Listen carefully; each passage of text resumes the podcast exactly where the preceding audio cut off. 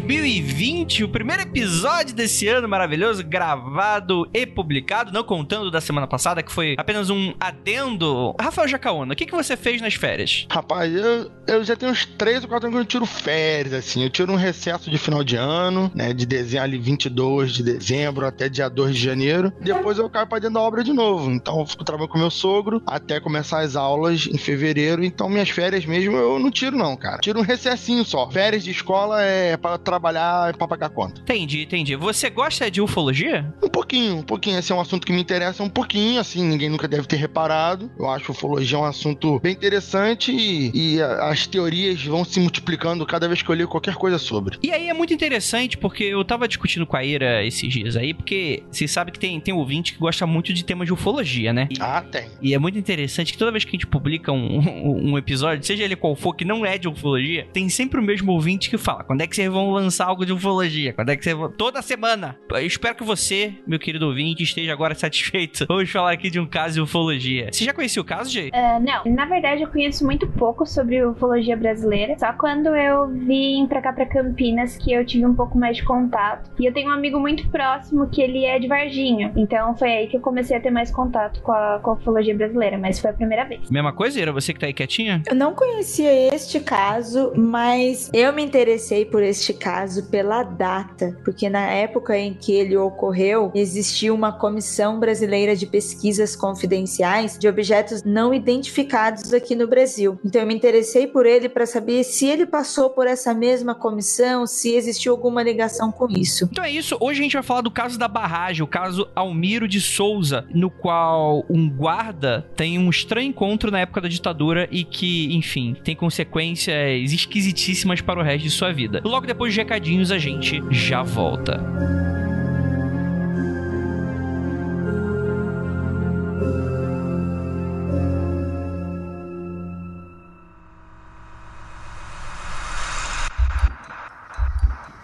Não há nada de errado com seu áudio.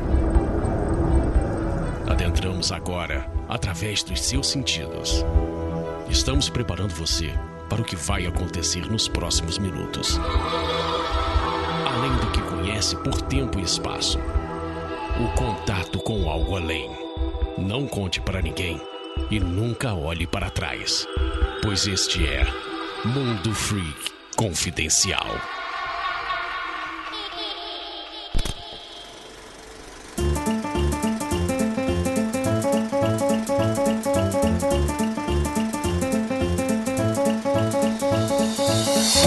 E chegamos aqui no primeiro recadinho de 2020 do Mundo Freak Confidencial. Primeiramente, boas-vindas para você, querido ouvinte, para atravessar esse ano que está de vento em popa. Meu Deus do céu, o que está acontecendo nesse país, nesse mundo? Meu Deus do céu, o que está acontecendo e tal. Primeiramente, gostaria de agradecer muitíssimo a sua audiência e que, novamente, dar as boas-vindas para você que 2020 vai estar com tudo e não vai estar prosa. Tem anúncios para fazer em breve para todos vocês, mas já gostaria de adiantar que criptologia está vindo aí. Gostaria de falar que teremos eventos e gostaria de falar que 2020 vai ser ano de viajar. Pegar suas trouxinhas e ir embora para algum lugar, talvez. É, talvez por lazer, talvez por necessidade, porque o mundo tá acabando, enfim. É, gostaria de fazer uma pergunta para vocês. Vocês gostariam de viajar com a gente do Mundo Freak? Vocês gostariam de pegar as suas malinhas e separar aí uns dias e a gente fazer um, um turismo meio doido?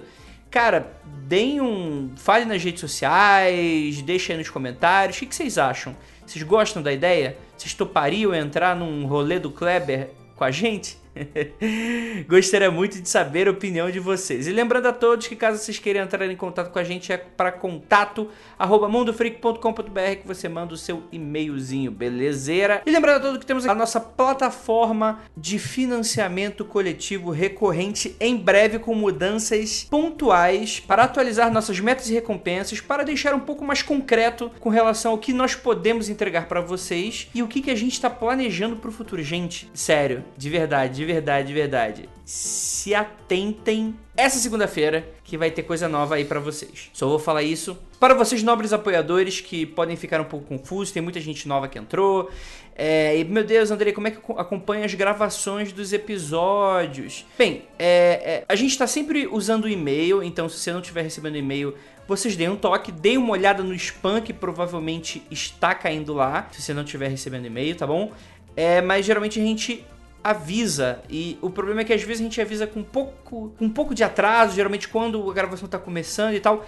Eu pretendo em breve montar uma agenda para facilitar vocês e toda vez que a gente for marcar a data de gravação de algum episódio, vocês já ficam sabendo. Mesmo que vocês não tenham o link ainda e mesmo que o link só seja disponibilizado em breve para vocês já se preparando já para os dias e colocar os horários e falar não, eu separei aqui para acompanhar um Mundo Freak ou acompanhar aí um Magicando. Então fiquem tranquilos que a gente está pensando muito e a gente está sentando e elaborando formas melhores de nos comunicarmos com você, principalmente para vocês que são apoiadores, que a gente entende que vocês estão com a gente e a gente está com vocês da mesma forma. Beleza, gente? Então é isso, bora começar mais um 2020 aí com vocês com esse episódio que ficou fantástico e esperem, esperem novidades aí para todos vocês.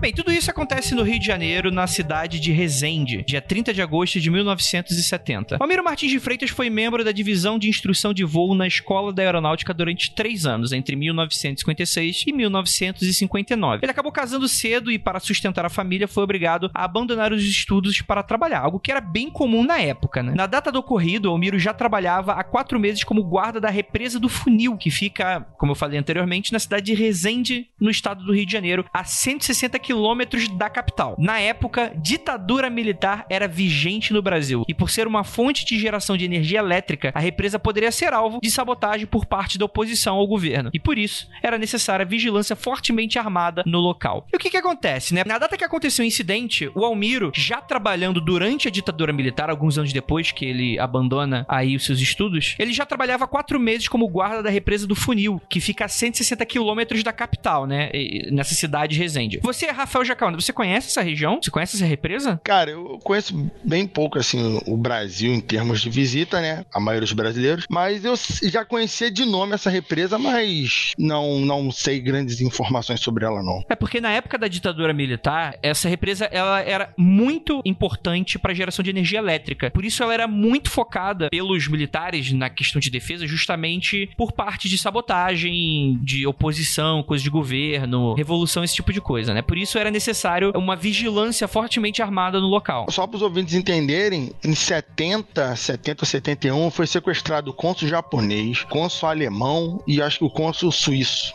então assim, a ditadura tinha motivos para temer um ataque contra as estruturas de energia no Brasil. Estavam sequestrando muita gente, o terrorismo tá comendo solto. Ah, enfim, vocês sabem. Na data do ocorrido, né, a gente tem o ano de 1970, que é crucial para isso tudo, né? Em uma das noites em que o Almiro estava trabalhando lá, ele foi foi deixado em seu posto e estava tomando conta, assim como outros 10 colegas militares. Ele não estava sozinho. Fazia uma segurança em todo o complexo da barragem, cada um no posto determinado. Iniciando sua ronda, caminhou até o rio Paraíba, seguindo até a área dos transformadores e depois pegando a pequena estrada que levava à represa. Ele ia para lá, voltava para cá. Ao terminar a primeira ronda, ele retornou à subestação e telefonou para a casa de força, identificando-se ao operador do local. A noite estava fria, aproximadamente às nove e meia da noite. Almeiro tomou um café, fumou um cigarro carro e foi inspecionar os transformadores da subestação. Após sua pequena pausa, partiu para uma nova ronda, passando por trás da subestação num caminho entre ela e a barraca, onde se guardava algumas roupas e equipamentos. E foi ali que Elmiro ouviu pela primeira vez aqueles ruídos e ouviu faíscas saindo dos transformadores e caindo no chão. Mas como ele já tinha presenciado esse fenômeno, ele não deu muita bola para isso não. Não deu atenção, seguiu sua ronda, conferindo o interior da barraca e retornando à subestação, onde acendeu mais um cigarro. Após isso, partiu novamente para uma ronda, caminhando até o rio Paraíba e depois pela estrada. E nesse momento foi quando o Almir ouviu um grande estouro. Um estouro muito diferente do que ele já tinha ouvido na vida inteira. Junto com o som, as lâmpadas de mercúrio dos postes que iluminavam as estradas começaram a piscar por um breve momento até voltarem ao normal. A gente já sabe, através da cultura pop e da ficção, que se as luzes do poste começam a piscar quando você tá passando, é porque é pra tu correr, né? Isso aí já, já fica claro aí que. É o demônio. É. é. Luz do poste piscou, é o espírito das trevas. Corre, diabo. É mesmo? E você tá fazendo essa denúncia enquanto tá comendo. O que, que você tá comendo, Rafael? Sorvete de chocolate. Ah, é? Que... O demônio. Que isso, Ira? Sabe podcast de respeito? Que isso? Não, não, não faça essas sugestões levianas. O demônio picadinho tá ali jantando o demônio. Demônio picadinho. Tá jantando a bicuda, né? Desculpe, desculpe, mas é que eu não pude deixar passar. Primeira gravação do ano, eu não podia ficar sem, né? Passar um vexame, né? Isso que você passa, né? Passar vergonha, né? Não, é normal, isso é normal, padrão. Vamos lá. Diante da, dessa normalidade, o Homero decidiu verificar. É um, é um homem de, de coragem, né? Ele foi lá verificar o que tinha acontecido e não encontrou nada de estranho. Entretanto, ao olhar pra crista da barragem, o topo, né? Você imagina aquela barragem clássica de desenho do pica-pau, né? Você tem ali o paredão de concreto e do outro lado tá a água, né? Ele olha para cima, do lado da mata e ele observa uma fileira de luzes de cores diferentes a uma distância de cerca de 60 metros. As luzes piscavam uniformemente, intercalando entre intensidade mais forte, mais fraca. Almeida decidiu aproximar-se para observar melhor, chegando a mais próximo das luzes. Ele constatou que não se tratava de luzes independentes, mas que pertenciam a um objeto sólido, suspenso acima do barranco. Temendo que o objeto pertencesse às forças subversivas rebeldes ao governo, prestes a realizar algum tipo de atentado, a represa, o Almiro preparou para se defender, aproximou-se ainda mais do objeto, rastejando e camuflando-se pelo ambiente, né, usando aí da sua instrução militar. Cerca de 15 metros de distância do estranho objeto, ele consegue observar melhor como é que funciona a sua estrutura, né? Ele possui cerca de 15 janelas retangulares de aproximadamente 1 metro de comprimento por 80 centímetros de altura, com quatro cantos curvilíneos. Almiro sacou sua arma e disparou um tiro. Ele não ouviu o som da bala atingindo o alvo ou sequer sendo ricocheteado, mas observou que a intensidade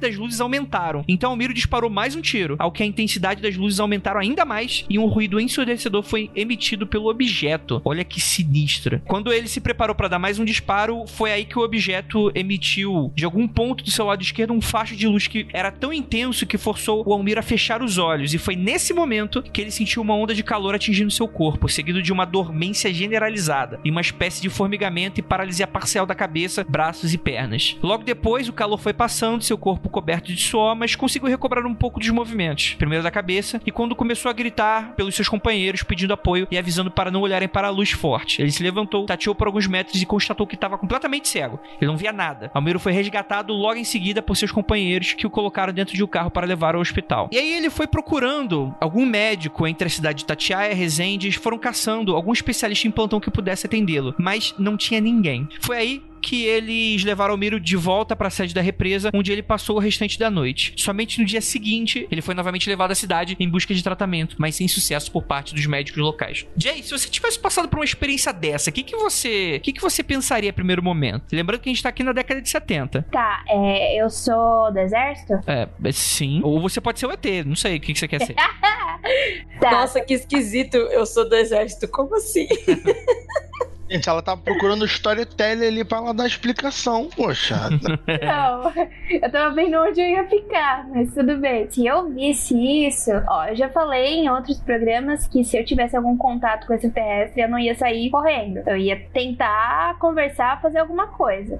Mas no caso dele, eu acho que eu teria feito a mesma coisa, porque a gente tá na eminência da ditadura. Na eminência não, na ditadura. Então, se já tava pra sofrer ataques ou coisas do gênero, eu teria tirado sim. Será que ele poderia contatar outras pessoas antes? Acho que não, né? Não daria tempo, porque o meu primeiro momento seria tentar contatar outras pessoas e depois agir de alguma forma, mas eu acho que agiria da mesma forma que ele. Não faria outra coisa diferente, não. Eu concordo com você, Jay, que eu acho que procurar os parceiros fosse uma atitude um pouco mais segura, mas vamos levar em conta que, por exemplo, a pessoa não imagina que é um veículo alienígena e tal, né? Ele viu luzes e ele foi lá e ele viu alguma coisa estranha que ele não pôde identificar, talvez acima do monte e tal. Eu acho que isso pode poderia ter sido como objetivo dar o alerta para tipo, aquela área tá sendo vigiada, qualquer pessoa que se aproximasse ao escutar os tiros, ao escutar esse tipo de coisa, ela se assustaria e voltasse, né? Eu acho que a pessoa voltar para chamar os amigos e para ver o que estava acontecendo, talvez abrisse uma brecha para que se os caras já tivessem lá em cima, fosse o tempo deles de fato fazer alguma coisa, plantar alguma bomba ou algo nesse ah, sentido. Ah, eu não voltaria não. Eu, tô, eu tô, tava perguntando se teria algum dispositivo para chamar os meus colegas, entendeu? Entendeu? Porque voltar não voltaria, não. Eu ia ficar lá plantadinha pra ver o que, que ia acontecer, entendeu? A gente já sabe que você nunca seria escalada pra um trabalho desse, né? Não, provavelmente não. E eu ainda mais sou chata, as coisas acontecem aqui em casa, uns barulhos, ao invés de, tipo, eu fazer a coisa mais sensata, que é me cobrir com meu cobertor, eu vou ver o que tá acontecendo, entendeu? Então, eu não seria. um- Eu ia ser a primeira pessoa a morrer, certeza. Ah, mas fica tranquila que aí claramente é o demônio, o demônio não faz nada com a gente, isso aí, de boa. Ira, você corrobora com, com o que a gente tá conversando? Então, eu acho que, como a Jay falou, né? Estavam, estavam em épocas de ditadura, estavam em épocas de muita violência e um treinamento muito rigoroso contra qualquer coisa que se mexesse. Então, eu acho que essa atitude dele já vem por esse comportamento. Qualquer coisa que ele visse de longe, ele poderia se assustar e tomar uma atitude dessa e, e sair atirando. Então, ele, ele já estava aqui meio preparado para isso. E principalmente sendo um responsável por Honda, eu acho que mesmo com medo, mesmo na dúvida, aí sim que ele ia lá para querer ver o que que era. Eu não sei se eu faria isso, porque eu sou uma pessoa civil, medrosa, que tô aqui gravando isso na sala da minha casa. Mas no caso dele, com o treinamento que ele tinha, com o propósito que ele estava ali, eu acho que é até normal ele ter feito isso. É aí que a gente vê que as coisas não, tão, não são tão simples assim. No dia 1 de setembro, um dia depois, ele foi levado para o Rio de Janeiro para consultas médicas e para prestar depoimento ao SESV, né, que é o Serviço Especial de Segurança e Vigilância. Ele almoçou com dificuldade, pois ele estava cego e não sentiu cheiro, sequer sabor da comida. Curiosamente, ele se sentia bem leve e se segurava em imóveis próximos numa aparente sensação de desequilíbrio. Mais tarde, ele prestou depoimento ao Ministério da Aeronáutica e depois por telefone ao comando da Quarta Zona Aérea de São Paulo para o CIOANE, que é o Sistema de Investigação de Objetos Aéreos Não Identificados, e para onde foi encaminhado uma cópia do relatório. Na consulta médica, ele foi atendido pelo oftalmologista Dr. Sampaio. Cara, eu gosto muito de ler histórias dessa época, né? Tipo, Dr. Sampaio.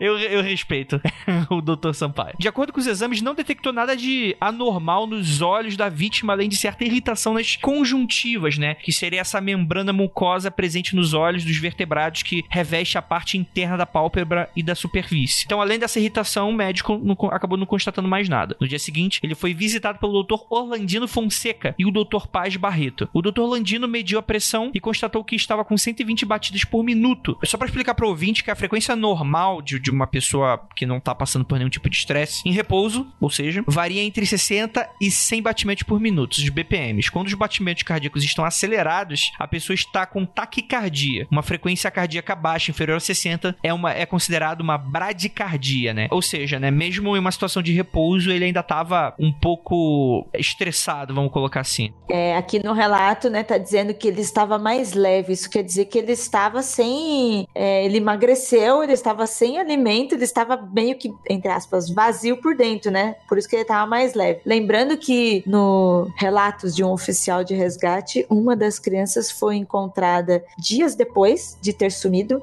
e também estava sem nada no estômago. É, é, isso é interessante porque quando a gente vai falar do Almiro, ele tinha 1,76m de altura, mais ou menos um, um de altura ali, e pesava 75 quilos antes do episódio. E após a fatalidade do avistamento, mesmo tendo recuperado a visão 15 dias depois, ele tinha perdido nesse processo 8 quilos em menos de um mês, só recuperando o peso após vários meses. Não se sabe ao certo o que teria provocado essa perda de peso. Tal situação afetou negativamente a carreira dele, deixando em dificuldades financeiras. O que eu acho é, é interessante porque, assim, você perder 8 quilos em um mês não, não é impossível, mas é, é muito interessante, né? Porque, em teoria, não diz aqui que ele estava fazendo alguma dieta. Mas eu imagino que, às vezes, passar por um trauma desses e depois a gente vai ver o porquê que eu acho que isso poderia ter sido um trauma tão grande, eu acho que faria sentido ele mudar um pouco a sua alimentação, não conscientemente, né? É, além do trauma, o relato não diz que ele estava especificamente numa quarentena, mas ele ficou um tempo procurando os médicos e sendo estudado. É, mas Então eu esse acho tempo que... também ele pode ter ficado sem comer. Vocês viram que o batimento cardíaco dele tá 120? Quer dizer que o organismo dele ele tá correndo. Eu acho que o metabolismo dele pode ter dado uma acelerada e ter queimado mais rápido. Então eu acho que deu, segundo o que tá contando, pode ter dado alguma modificada aí no organismo dele, uma espécie de acelerada, sabe? E eu acho que assim, ele era relativamente magro, né?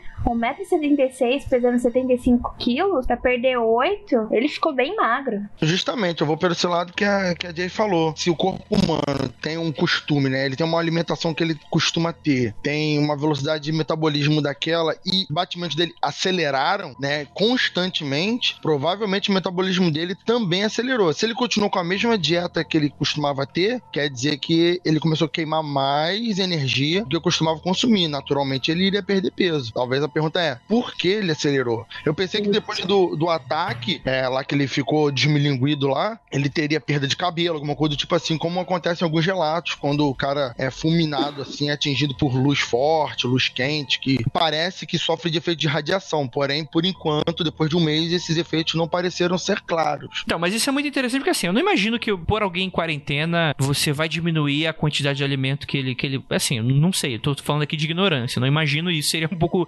tortuoso demais aí pra. pra não, eu não acho que a quarentena deixaria ele sem comer. Mas é todo o estresse pós-traumático, entendeu? Sim, Toda claro, aquela sim. situação enquanto ela está ocorrendo. Até porque se a pessoa já não tá sentindo o sabor do alimento, tipo, ele já tá cego, então eu, eu provavelmente evitaria estar tá comendo também, me alimentando. É, e essa, essa aceleração que ele tava passando, uma ansiedade desesperada que ele tava tendo ali, ninguém sabia o que estava acontecendo, ninguém, ninguém pareceu se importar o que está acontecendo com a vítima, além, além dos olhos que ela está reclamando, sabe? Bem, justamente, né? Segundo o Dr. Orlandelli, em entrevista à Sociedade Brasileira de Estudo de Disco Voador, Almiro foi diagnosticado com cegueira psicogênita, motivada pelo choque traumático. Todos os exames laboratoriais foram normais, inclusive o eletroencefalograma. Pelo que eu conheço do, do meu estudo na série do House, significa que tiraram até a chapa no, na cabeça, né? Para indicar que não houve um dano, um dano nervoso, físico, né? Alguma coisa de natureza psíquica mesmo. Bem, foi indicado para ele o tratamento hipnose junto à medicação neurotônica e tranquilizante, bem como o uso de um colírio, já que havia lacrimejamento quando o paciente mantinha os olhos abertos. E por isso preferia mantê-los fechados, mas não havia qualquer lesão física. Foi também recomendado o uso de óculos escuros por um tempo. Então você imagina, querido ouvinte, que situação escabrosa, né?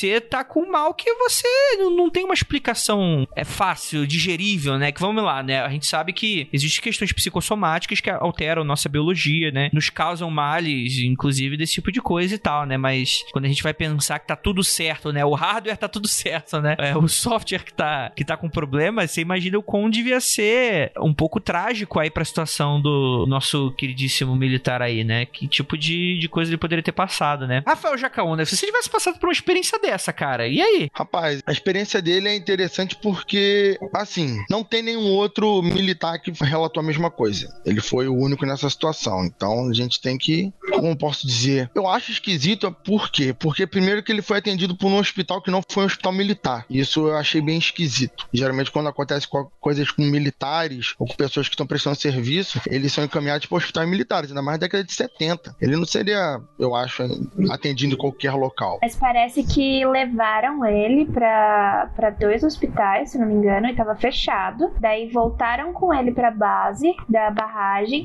e só conseguiram levar ele para um hospital no dia seguinte. Mais doido ainda, o hospital tá fechado. Ah, tá. Rafael, Rafael, Resende, vamos lá, né? Belfor Roxo, década de 70. Ia ter hospital com médico aberto 3 horas da manhã? Não, mas é isso que eu tô falando, cara. É hospital militar. Hospital militar, geralmente, são hospitais meio que de campanha, ainda mais nessa, nessa é, importante missão que era proteger a barragem, enfim. Contudo, falta elementos aí. Ele só perdeu peso? Tem, tem que ter mais informação aí. Isso aí tá, tá muito vago. Cadê o cabelo dele? Caiu. Só perdeu peso. Então, o alienígena vem, joga, joga um raio em você e você emagrece? Não, tem mais coisa aí. Esse raio eu quero, em brincadeira. Bem, voltando aí à hipnose feita pelo Dr. Orlandino, acabou ajudando na cura do Almiro, mas não gerou muitos resultados sobre o acontecimento além da confirmação do que a vítima havia dito em seus depoimentos, né? Almiro revelou para um conhecido no hospital durante a sua internação que havia recebido um questionário enviado pela NASA para que fosse preenchido, o qual foi posteriormente completado por autoridades brasileiras. Olha aí que informação interessantíssima. Cara, inclusive, vou deixar aí, porque às vezes muitos dos, dos casos que a gente fala aqui muitas vezes carece de fonte, né? Ou de, de fonte só pra gente sacar se aquilo ali de fato aconteceu mesmo, né? Mas vou deixar aí também aí no post desse episódio, caso eu não esqueça, é, uma manchete aí, não sei se de capa, acho que de capa, né? Do jornal Dia da época, da década de 70, né? Jornal Dia, de, jornal de grande circulação ainda hoje pelo, pelo Rio de Janeiro e tá aqui, mano. Na época ele custava 30, 30 centavos. Vítima do clarão, atirei e acertei na coisa, entre aspas. Aí tem uma foto dele com os óculos escuros, né? E, e os olhos fechados e fala a matéria, né? Vigilante, a foto à esquerda, não admite ter sido vítima de alucinações. Antes de ser atingido em sua visão pelo intenso facho de luz multicolorido, desfechou três tiros no objeto desconhecido, que começava a decolar. Usou apito e gritou por socorro, mas sofreu um desmaio e, quando recobrou os sentidos, estava cego. Apesar de inteiramente recuperado pelo tratamento à base de hipnose, vai deixar a barragem do funil e será promovido. Olha aí, detalhes na sexta página. Foi promovido por quê? Por que foi promovido? Foi promovido pra ficar quietinho, pra não entregar Mas alguma informação quieto. além. Fica quieto de quê? Ele só viu umas luzes, não aconteceu nada demais com ele, porque pelo que eu tô vendo, ele só recebeu um clarão muito forte, Esse que é o entendeu? Esse que é o ponto. E sobre o que ele tava falando, que ele sentiu é, paralisia no corpo, isso é o clássico de quando você sente medo, tá entendeu?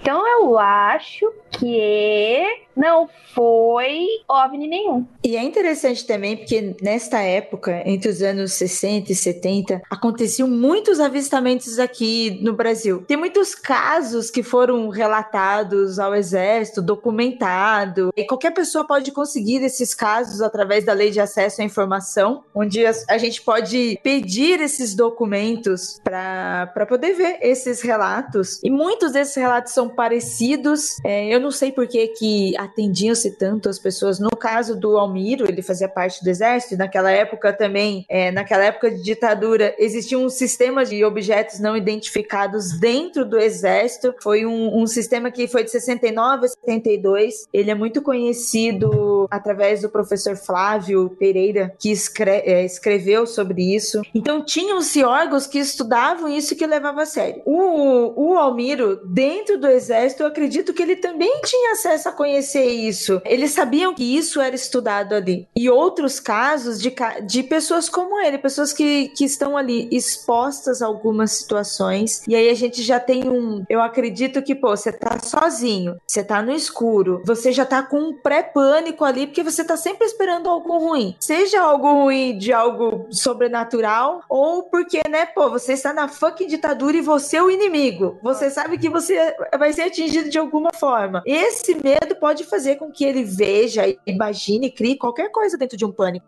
O que eu tava falando é o quê? A informação que nós temos é a informação que ele contou, correto? Sim. Então, quando eu falo que ele foi promovido em troca de não contar, é que ele contou somente o que cabia, assim, ó. Cara, dá uma explicação qualquer aí e tal, mas não fala esses detalhes aí que tu contou, não. Tu vai, vai receber um, um bônus. Relaxa, deixa comigo. Mas por que, que tu acha que ele tá ocultando alguma coisa? Algum detalde do que ele viu, do que ele atirou. Ah, mas- Porque ele Detalhe estava que no, no ter local, ele. no local certo. Ele estava dentro ali do exército. De tudo que foi relatado, assim, do que, que ele tava fazendo, onde ele tava, do que ele viu e tal, cara, não parece que ele tá vendo nada. Quer dizer, tipo, nada sugere que ele tenha visto coisas a- além disso, assim. Eu acho que esse seu questionamento, ele é um pouco arbitrário nesse sentido de... é, ele não parece estar escondendo coisas, pelo contrário, né? Nesse tipo de coisa, foi um cara que ele teve uma experiência muito da insólita e é isso, não tem o que... Até porque ele foi nos jornais, né? Se fosse algo... Vamos lá, Rafael, ditadura militar, né? Você escolhe o que, que se publica e o que não se publica em jornal. Você, você tem o controle da situação, você não permitiria esse tipo de coisa, por exemplo. Não, mas não, tinha, não tem muita coisa aqui a mais, no meu ponto de vista. Assim, não tem nenhum indício de que teve alguma coisa a mais. Eu Tá, acho. Qual seria o indício? Então, você que tem que me dizer, você que tá questionando, você que Não, tá achando que. É isso que eu tô falando. Você tá falando que não tem nenhum indício que tem alguma coisa a mais. Que indício você gostaria de ter? Se, como você disse, a ditadura sabe o que vai publicar, no- se ela manda nos jornais, imagina no seu próprio funcionário. Que outros soldados levaram pro hospital, aí não foram atendidos, voltaram pra base e levaram o cara no dia seguinte. Ué, Concordo muito com a Ira e com o Rafael. Porque, assim, pra mim foi o ditadura militar, você é do exército, pode. Era numa barragem passagem muito famosa para ser atacada. A qualquer momento alguém podia estar tá lá. Assim, é o clássico medo, paralisia no corpo por causa de medo e ver um clarão e não saber o que tá acontecendo. Eu concordo com os dois. Mas a partir do momento que a gente tem um relato de que o próprio Almiro fala disso, aí eu já não sei. Então, quando eu tava estudando a pauta, eu até comentei com ele, eu falei, nossa, parece que eu estou lendo o aconteceu comigo. São aqueles relatos que você fica duvidando, porque tá, tá assim, too much de detalhes, aí eu fico, ah, não é possível. Mas ao mesmo tempo, os detalhes me fazem ficar duvidando de mim mesma. E aí eu fico, ah, caramba, nossa, são aqueles relatos que, puxa, pode ser mentira, mas pode ser muita verdade também. E eu fico na dúvida mais ainda. Sim, e outra coisa também aconteceu até comigo outro dia. Eu tava de manhã cedo, eu acordo muito cedo, e eu tava limpando meu quintal. E eu olhei pro céu e tava começando a clarear. E eu olhei pro céu e eu vi alguma coisa brilhando. E não tinha quase estrela no céu.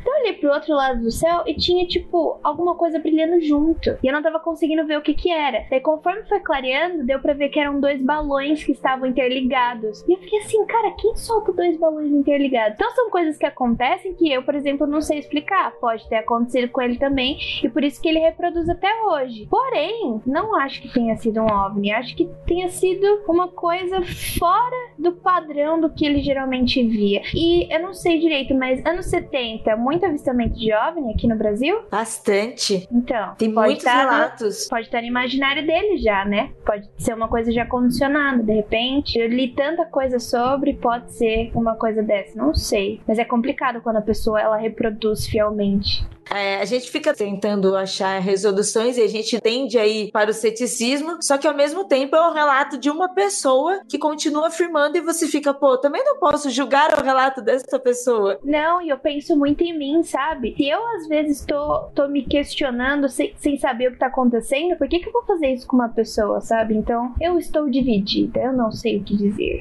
É porque assim, eu penso, bom, a gente tá assumindo aqui que alguma coisa aconteceu. Ele foi ferido, foi ferido com um facho de luz ou não, que ele atirou em alguma coisa, essa coisa o feriu e ele foi transportado para o hospital no dia seguinte. O fato é, o que pode ter sido? Esse é o ponto. O que pode ter sido? Dependendo do que pode ter sido, o exército vai dizer para ele: caraca, aconteceu alguma coisa, você tem que falar alguma coisa. Ou não aconteceu nada. Você delirou, você chapou, você bebeu e você tá doidão. Então, assim, se acontecer alguma coisa, tem que dar alguma explicação. Ele pode, sem querer, esquecer os detalhes e eventualmente uma notícia publicada vai chamar alguma atenção, mas sem detalhes, sem maiores detalhes, vai morrer a notícia, né? Ou ele pode simplesmente contar tudo e deixar essa notícia aumentar. Como estão dizendo, como foi lido pelo Andrei, supostamente a NASA mandou até relatório. Então a gente sabe pela, pelos outros casts como Operação Prato, que vai acontecer depois, né? Bem depois, coisa do tipo, que se os Estados Unidos, ainda mais na ditadura militar, que os Estados Unidos tinha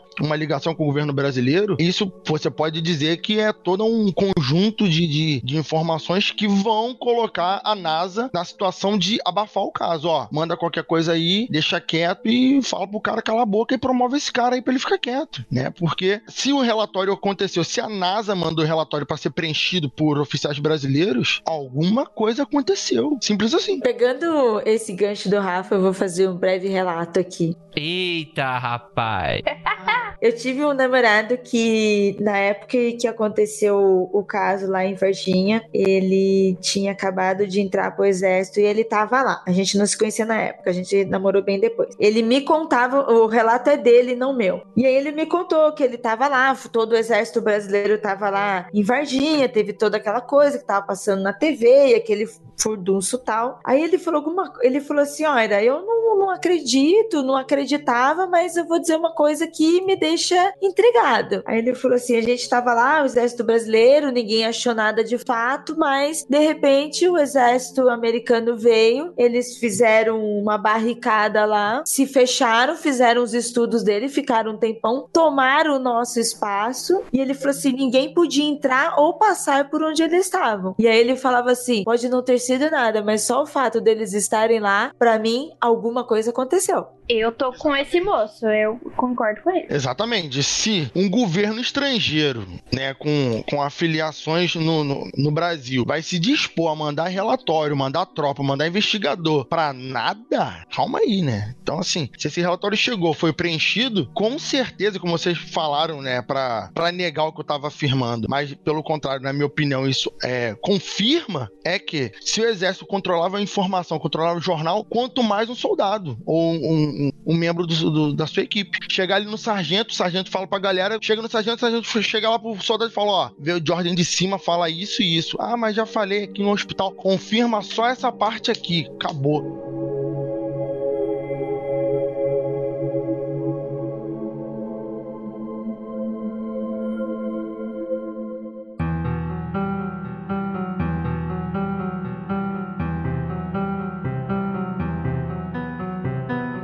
Explicar pro nosso ouvinte o que, que tá acontecendo. A gente tá aqui gravando e a- as coincidências do destino são assim, né? Se bem que alguns falariam que não existem coincidências, mas tudo bem, vamos lá. A gente tem aqui nosso queridíssimo ouvinte, nosso Juliano Gotti, que ele tava participando aqui da transmissão, um apoiador, e ele começou a falar uma coisa meio estranha. O que que você falou pra gente, Juliano? Pera só, olha só. A gente tá aqui gravando de boa, hahaha, tamo não sei o quê. Estamos gravando Mundo Freak Confidencial. Mundo Freak Confidencial, ouvinte, está ligado? Aí estamos aqui tentando, brincando, de repente um ouvinte no meio da gravação fala: Eu conheço o envolvido nesse relato. Mano, eu gelei na hora. Como assim? Gravando Mundo e o cara levanta e fala que conhece?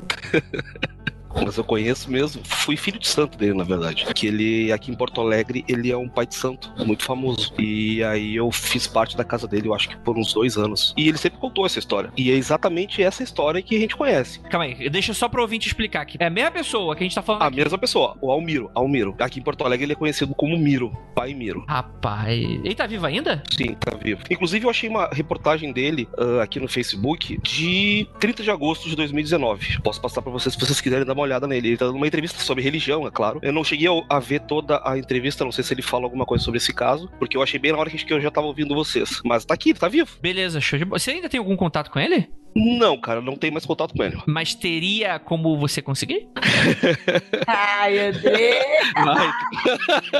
não sei, cara. Até pode ser que sim. Posso tentar conversar com ele. As pessoas à volta dele sabem que ele é o Almiro, do relato do Almiro. Sim, ele fala pra todo mundo ouvir, todo mundo sabe que é ele. Todo mundo conhece essa Ah, história. porque a NASA tá tentando calar ele. Não, então vamos lá. hein? não, não Juliano, falou nada, cara. Juliano, Foi- Ju- Juliano, você, tá, você escutou a discussão do episódio até o momento, junto com o Vinte. Sim. O que, que você tem a dizer sobre isso? O que, que, que o Almiro falava é, sobre esse tipo de coisa? Como é que, que você Cara, escutou da é boca dele? exa- exatamente o que fala no relato. No, no- vocês falaram. Ele estava cuidando. Na verdade, só tem uma coisa que eu acho que não ficou bem claro. Ele era da aeronáutica, não era do exército, ele era da aeronáutica. Uhum. E ele estava fazendo um bico. Ele não podia estar ali fazendo esse trabalho. Hum. Aí é o lance. Então eu acho que é daí que foi os panos quentes. Porque ele tava fazendo um bico trabalhando de segurança nessa barragem. Mas, cara, o que ele fala é exatamente a mesma coisa. Que ele tava, aí viu, deu tiro, deu a luz. E, inclusive, ele tem, até hoje, ele tem problema de visão. Eles- os, os olhos dele soltam uma secreção. Parece que ele tá sempre com. Como é que é o nome daquela inflamação que dá no olho? É. Conjuntivite. Conjuntivite. Isso, parece que ele tá sempre com, com conjuntivite, tá sempre com uma, uma toalhinha secando o olho e sempre de óculos escuros também, durante o dia. Que ele tem, ele é foto, tem fotofobia. A claridade incomoda muito os olhos dele. Eu tenho isso. Eu tive uma conjuntivite muito forte. que Você tem a conjuntivite bacteriana e a viral. Eu tive uma bacteriana. Eu passei quase quatro meses de conjuntivite. E hoje eu tenho cicatriz na córnea. Então, meu olho ele é muito sensível. E eu não consigo, em lugares muito claros, eu sempre tô, tipo, fechando as portas e não ficando em lugares muito claros. Então, isso é, é- acontece mesmo. Cara, que interessante, mano. E, e, mano, é, daí foi parar aí pro sul, né? Olha que doido. Na verdade, eu nem sei por que, que ele veio aqui pro sul. Eu sei que a casa de santo dele que é muito antiga, já deve ter quase 60, 70 anos. Hum. Sabe que o pai dele era daqui. Ah, O pai entendi. dele, que seria o meu bisavô de santo, digamos assim, o meu vô de santo, né? Que fundou a casa aqui. E é uma das casas mais antigas de religião aqui do Rio Grande do Sul. Entendi. De nação, na verdade, né? Não é um bando, é nação. Entendi. Então é, é candomblé. E é, como se fosse é o candomblé gaúcho, né? Que gaúcho gosta de inventar, até isso muda. entendi, entendi. Tá, tá entre lá e cá, saquei. Você sabe o, o- que tipo de. Se ele tinha algum emprego ou ele vivia só de do pai de santismo? Que, que- Não, ele era, na época, ele não era, ele não era pai de santo, ele já era pronto na religião, mas não trabalhava como pai de santo nem nada. Ele frequentava e tudo, porque o pai dele, que era o pai de santo mesmo, né? Ele só ajudava. E se eu não me engano, logo depois disso, ele teve que se, ele se aposentou pelo, pelo caso da, da, da cegueira, né? Que não, não, não ficou mais legal da, da, visão e ele era da aeronáutica. E aí que ele se virou de vez pra, pra religião. E aí sim que ele foi ficou só na religião. Ah, mas depois dessa aí até, até eu, né? Até eu. até eu encontro Jesus. e ele fala como é que ficou a relação dele, como é que foi a relação, não dele com a aeronáutica, mas da aeronáutica para ele sobre esse relato. Como que ele comenta como é que lá dentro ele era tratado quanto a isso? Não, cara, pelo que, pelo que ele falava, era bem de boas, assim, não tinha nada de. Aí que tá, cara. Uh, o Jacaúna tá, tá, achando que tem alguma coisa escondida, alguma coisa que ele não falou. Cara, ele iria falar pra gente que não tem mais ninguém. Cara, o velho tá com quase 90 anos, sabe? Ele tá meio que tá no foda-se, tá ligado? Não me processe, porque não vai dar tempo do processo chegar. Então, ele ia falar. E ele conta exatamente a mesma coisa, não tem nada a mais nem a menos, sabe? Inclusive, algumas vezes, até ele duvidava que era um OVNI. Ele tava mais pro lado achando que era alguma coisa assim, de algum exército inimigo atacando o Brasil. Pronto, acabou o programa. É. Desculpa. Acabei com o programa. Não, não, assim, pelo contrário, né? Porque aí vai justamente da crença das pessoas, né? Existe essa crença muito forte que a gente é visitado por seres alienígenas. Ele poderia muito bem ter falado que viu o anjo, uma luz no céu. É, só que os anjos vieram de, de, de carro, né? É, então, você pega qualquer passagem bíblica, você vê que, por exemplo, tem um anjo que ele é responsável como veículo por levar Deus pra lá e pra cá, pelo que eu lembro. Aí ela vai me confirmar disso não, mas tem, tem esses anjos meio maluco, com o olho pra tudo quanto que é lado e tal, pro, pra pessoa ver, ver no escuro de longe com luzes. Realmente, os anjos, eles estão mais pra Cthulhu do que para fofinhos como as pessoas veem por aí. Mas ó, é interessante o fato dele se questionar. É legal isso, tipo assim, pô, porque acaba também indo ao encontro do que eu e a gente tava falando sobre pânico, sobre o nervosismo, será que é isso, será que é aquilo? Ao mesmo tempo que ele pode ter sido um OVNI, ele também poderia ter sido algo sobrenatural, no sentido espiritual, para quem acredita nisso, poderia ser isso também. É interessante ele se questionar em momentos sobre isso. Mas olha, eu vou te, te dizer que eu prefiro que seja OVNI do que se for anjo, né? Porque anjo a gente sabe que não é legal. É, se, e principalmente, né, pra quem assistiu o Evangelho já sabe. Quando eles vierem. Bem maneiro, porque a Jay falou, acabou o programa. Não, como o André falou, se ele confirmou exatamente o que ele falou, ele não tinha nada a perder por mentir e tal, só continua perguntando o que foi que ele atirou e o que o atingiu. Então, assim, é, continua o caso em aberto. Tudo bem, ele não tá mentindo, nada aconteceu nesse sentido, né? Ele continua não mentindo nesse ponto, porém, algo se passou ali. O caso fica mais insólito, né? Porque se não foi OVNI, foi o quê? E é aquilo, ele falar 60 anos depois que ele começou a se perguntar se é OVNI ou não, pô, isso acontece todo dia. Você às vezes para, pô, eu, eu comi hoje de manhã, imagina o negócio que aconteceu de 60 anos atrás. Não, mas é o tipo de coisa que você não esquece assim também. Ah, não, não esquece não. Então você sabe no dia do World Trade Center qual era o episódio do Dragon Ball que tava passando, né? eu sei que eu acordei cedo de manhã e a parada tava passando. Eu não lembro qual era o dia. Exatamente. Ah, você entendeu o ponto. O Andrei, eu coloquei ele no, no Discord, o link da, da entrevista que ele. Se vocês quiserem ver ele, né? Tá ali. É aquele senhor sentado ali de, de cabecinha branca. Ah, beleza. Pode deixar. Eu, eu vou repassar isso aqui também pro, pros ouvintes. E ó, eu só gostaria de dizer que, pra agradar gregos e troianos, o Jerry Machado matou. Eles não eram apenas aliens, eram aliens comunistas. É isso aí, rapaz. Deu, acabou.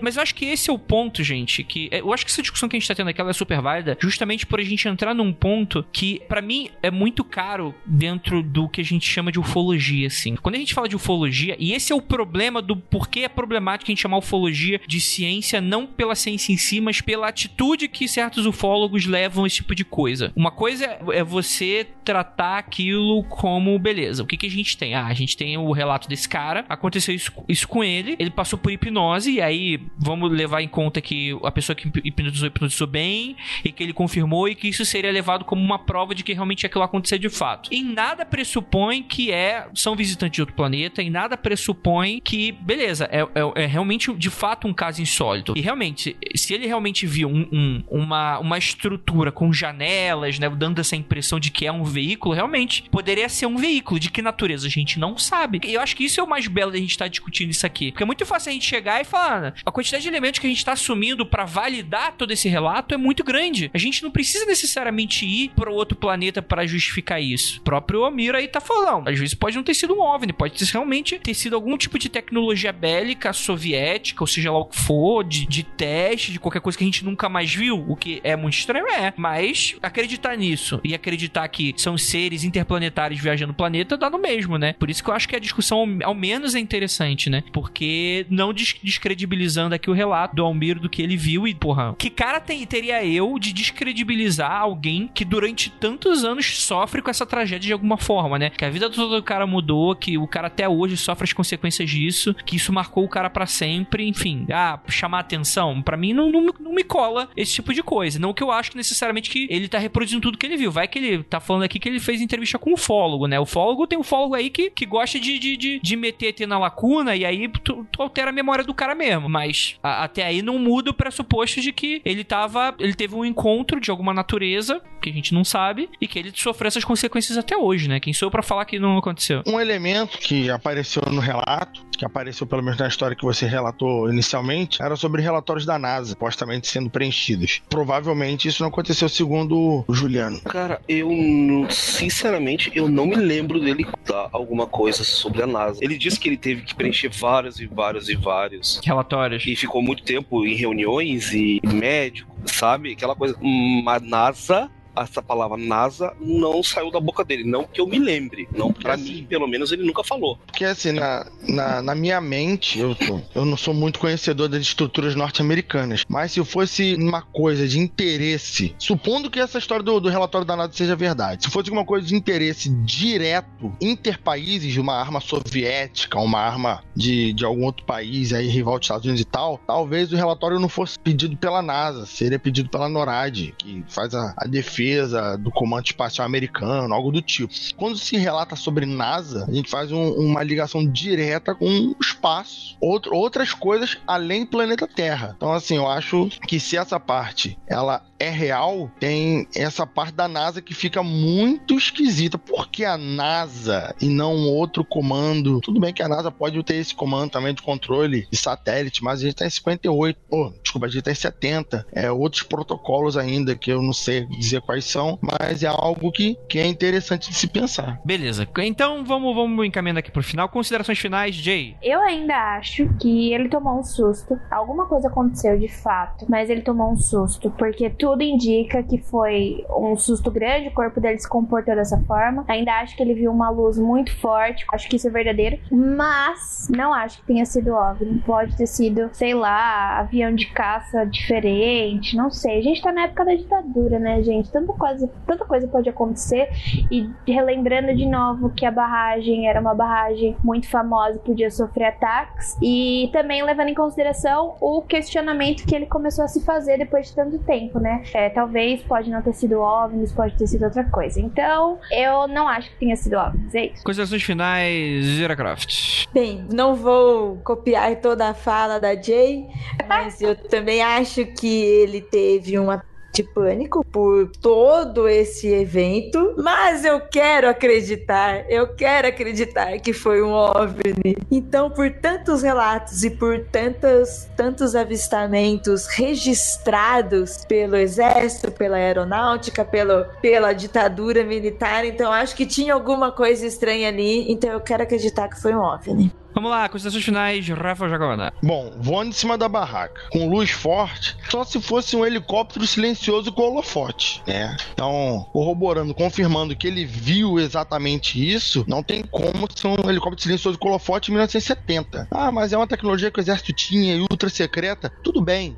1970 pode ser outra secreta. Mas em 2020, a gente deveria ter helicópteros 100% silenciosos que ficam voando em cima de barracas e não fazem a barraca voar com o vento das hélices. Então, assim, eu tenho convicção que essa história, isso não é uma nave convencional humana da época. Tá? Senão, 50 anos depois, essa tecnologia já teria aparecido algo em algum país semelhante, porque eles não iam estar segurando uma tecnologia de 50 anos até hoje, super secreta então acho que foi que é alguma coisa não operados por um, nós humanos comuns aqui que vivemos aqui, talvez. Aí você pode ver o que, é que tu quer sobre o UFO, mas não pertence a nenhum país. Que tá aqui da corrida tecnológica, eu creio que seja um evento real, ufológico, só que careceu muito de, de, de informações mais palpáveis. Não tem uma marca, não tem uma marca no chão, não tem fotografia, não tem nada. Então é um caso que vai puramente da memória do que aconteceu e ele dizer se foi ou não é a mesma coisa, nada. O que vale é o que ele falou. O que ele fala de 60 anos depois, ah, eu acho que não. Não, não, não, não, calma aí, É Rafa. bobagem. O cara, o cara fingiu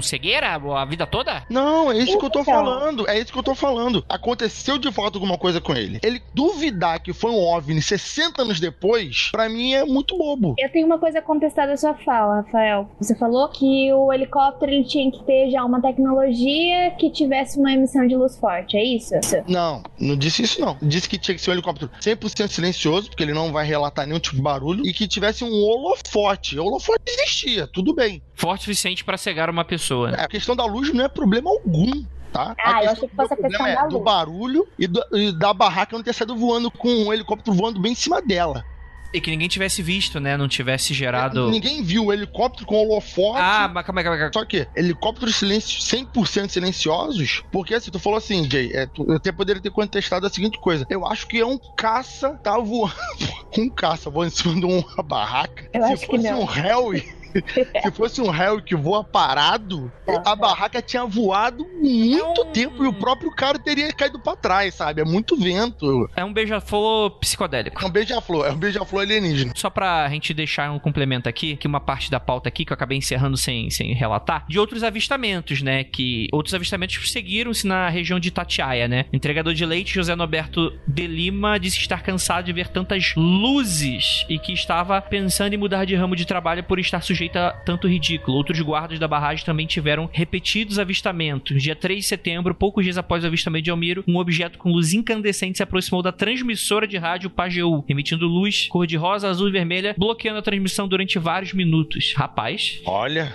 o controlador da torre de transmissão controlou as luzes de sinalização apagando e acendendo várias vezes até que subitamente o OVNI tomou outro rumo em direção ao pico de Carapuça. A 12 quilômetros de distância, onde quase todos os moradores do lugar o observaram, junto com outros dois objetos que o acompanhavam. No dia 5 de setembro, quatro guardas da barragem do Funil observavam um OVNI emitindo luzes no mesmo local onde Almiro tinha sido atingido. Foram enviados reforços e dadas ordens para que não atirassem se porventura houvesse outra aparição. O OVNI manteve a flutuação por alguns minutos até alçar voo e perder-se de vista. No dia seguinte, outros seis guardas observaram um objeto com luzes vermelhas, amarelas e verdes movimentando-se de uma ponta a outra das montanhas próximas. O guarda José Antônio da Silva disse ter observado de binóculos um objeto de formato quadrangular, parecido com um avião, porém sem asas. Ok. Entendeu? Eu acho só esse. Né, geralmente, quando a gente fala de caso do ufológico, a gente tá falando sempre de uma foto mal batida, de uma marca no chão, de uma máquina que detectou radiação, de alguém que tem uma marca esquisita no corpo. Mas esse caso fica um pouco complicado justamente porque o, o rapaz ele não, não teve nenhuma marca típica no corpo, não sofreu defeito de radiação visivelmente, só que os olhos dele ficaram bugados por causa da luz forte. Mas é. é, os alienígenas dessa nave aí eram bonzinhos. Tava com a bateria fraca, a arma de, de raio deles. Antes de qualquer coisa, já que a gente tá com o Juliano aqui, Juliano, considerações finais. Ah, cara, não. Eu fui pego de surpresa quando Olha eu vi a aí. foto do. Quando eu vi a foto do seu Miro ali na, na capa, né? Na verdade, eu até nem ia comentar nada, ia ficar quietinho aqui no meu canto, mas aí eu digo, ah, quer saber? Vou, vou que eu sei, né? Vai que, vai que, né? Mas é só isso, cara. Quero só agradecer aí. Tamo junto. É isso aí, beleza. Aproveitando que a gente está terminando o programa, eu queria deixar uma pergunta aqui para os ouvintes. Por que, que vocês acham, por que, que você, ouvinte, o que, que você acha disso? Por que, que a gente não tem mais esse tipo de relato de avistamento como se tinha tanto nos anos 70? Por que, que a gente não tem hoje esse volume de relatos por aí? Os aliens ficaram mais cuidadosos. Eu acho que a gente não olha mais pro céu, a gente olha pro nosso celular, né? A gente tá mais olhando pra cima, a gente tá olhando pra baixo. Olha aí, crítica social foda, é isso aí, Jay. É isso aí que é. Essa geração aí vai ter problema de pescoço, vocês vão ver só. Enfim, gente, muito obrigado por todo mundo que ficou até aqui. Gostaria de agradecer. Cara, obrigado, queridíssimos apoiadores, por estar aqui com a gente nessa abertura dos programas de 2020. E confie em mim que a gente vai ter só programa foderaça. E em breve, novidades de eventos, novos programas, coisas interessantes que vão estar aí no feed de vocês em breve. E agradecendo também essa equipe maravilhosa e a você que ficou até aqui. E gostaria de lembrá-los que não olhe para trás.